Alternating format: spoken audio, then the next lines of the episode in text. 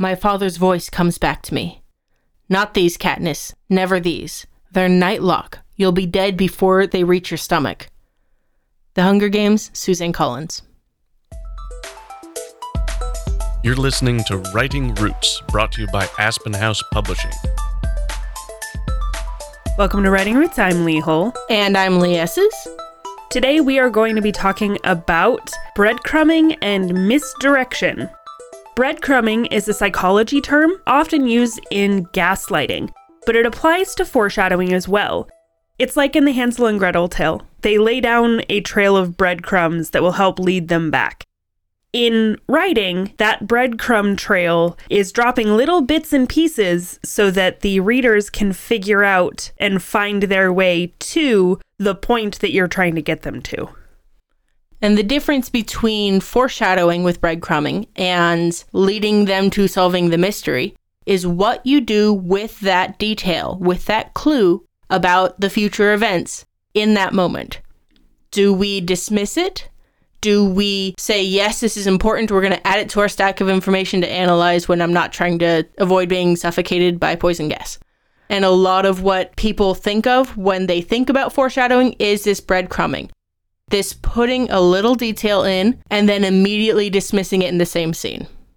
So that detail almost makes sense. It is there, it is something that you can kind of go, oh, yeah, that's right. But then somebody in the scene, a character, can explain it away and it no longer seems relevant. But it is still there, it is still relevant in the future. To put it in other terms, it is very Chekhov's gun. We have talked about Chekhov's gun before. If you mention it, it needs to be relevant in some kind of way. The breadcrumbing is why Chekhov's guns are important. Because if you mention the gun on the mantle, then the readers can kind of get an idea that it is going to be relevant, but then you can, in your writing, make it go away. So when you adopt this Mogwai, here are the rules.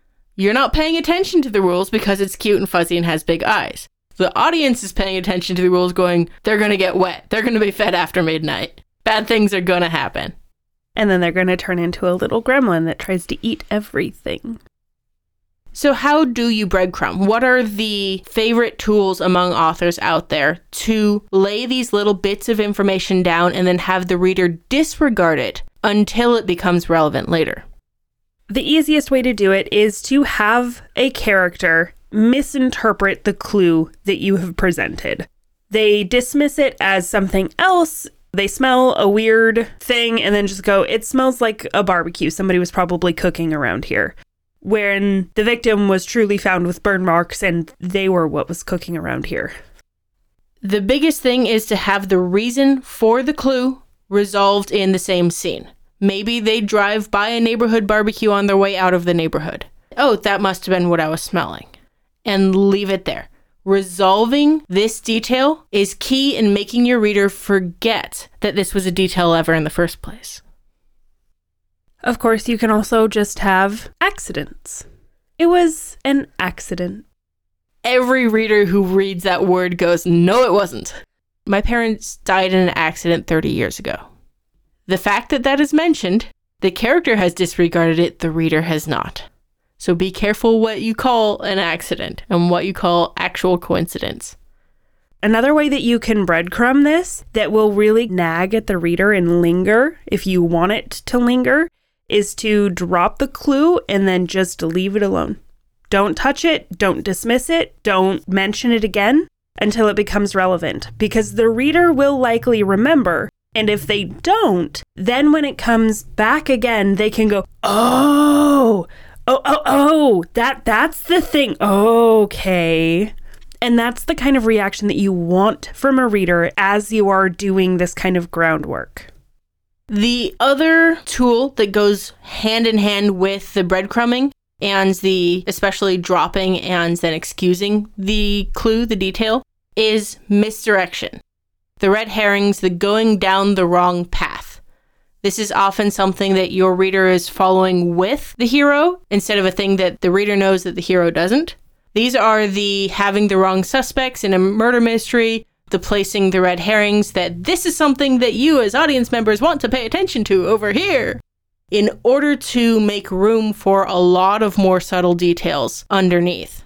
When it comes to these red herrings, to the misdirection, it is still important that the reader gains something from that experience. If it feels like a waste of time, the reader is going to more often get annoyed than be interested. They're following this path of the wrong suspect in a murder, but eventually, whatever they find at the end of that search is going to get them back on track. It is going to lead them to the right place. And it's often the single detail. They can't be the suspect because of this. That detail, whatever this is, that's the takeaway that the reader should have from that misdirection. Or it can be something like it resolves another plot point that they thought was tied in, but turns out at the end of this discovery it wasn't. And that opens the way for them to really understand what's actually happening here because it was clouded by whatever this red herring problem was going on at the same time. It's often the ones that aren't intentionally a misdirection that really annoy the readers because it feels like there was nothing gained. I'm back where I started. There's no character arc, there's no growth, there's no change. In the end, what you need to do is fulfill the foreshadowing. That is the essential part of misdirection, of breadcrumbing, is it has to be fulfilled in the end. And a lot of the times you want to do it in an unexpected way. So, if at the beginning of Romeo and Juliet, we said that the story would end in tragedy for Juliet's parents. We can assume, because of this piece of information that we were given, bad things are going to happen to the parents. So when it's fulfilled that Juliet dies and the parents are distraught about it, then we're fulfilling that foreshadowing that we put in the beginning, but in an unexpected way. In the same vein, we want to answer a question that we got from one of our listeners. How far is too far to lead on a reader? How do you make it feel like it's not a waste of time? We're going to answer the first part first. How far is too far? If it takes up a lot of the story, I would say 10% of your story should not be on the same wrong clue.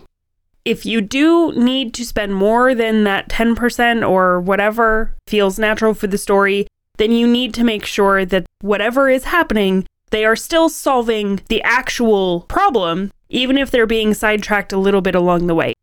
Another way to recognize if something has gone too far is what we mentioned last episode. If you introduced a named character and it never came up again, you went a little too far down the misdirection line. Your reader is spending energy and time trying to connect these dots that you aren't wanting them to. They're reading a completely different book than you're trying to get them to read.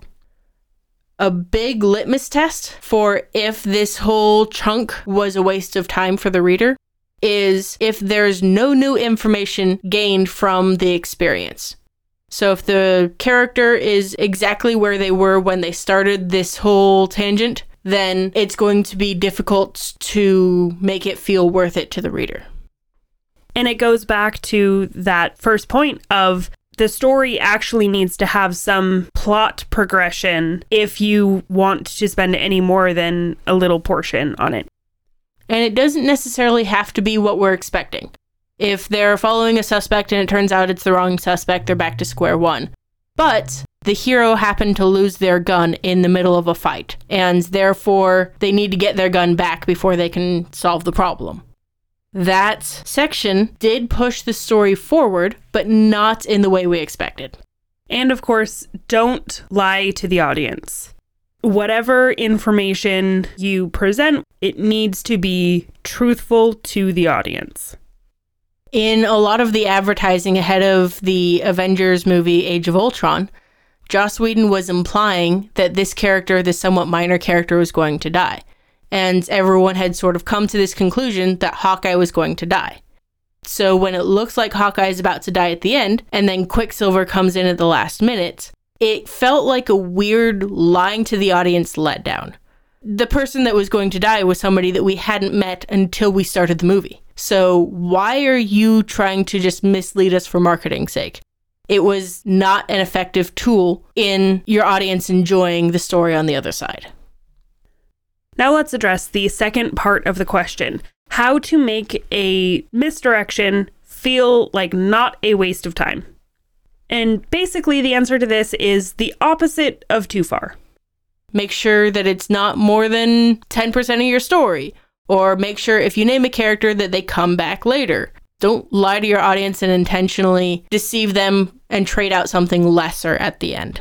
These elements that we talked about just now, not doing that solves 98% of the problems.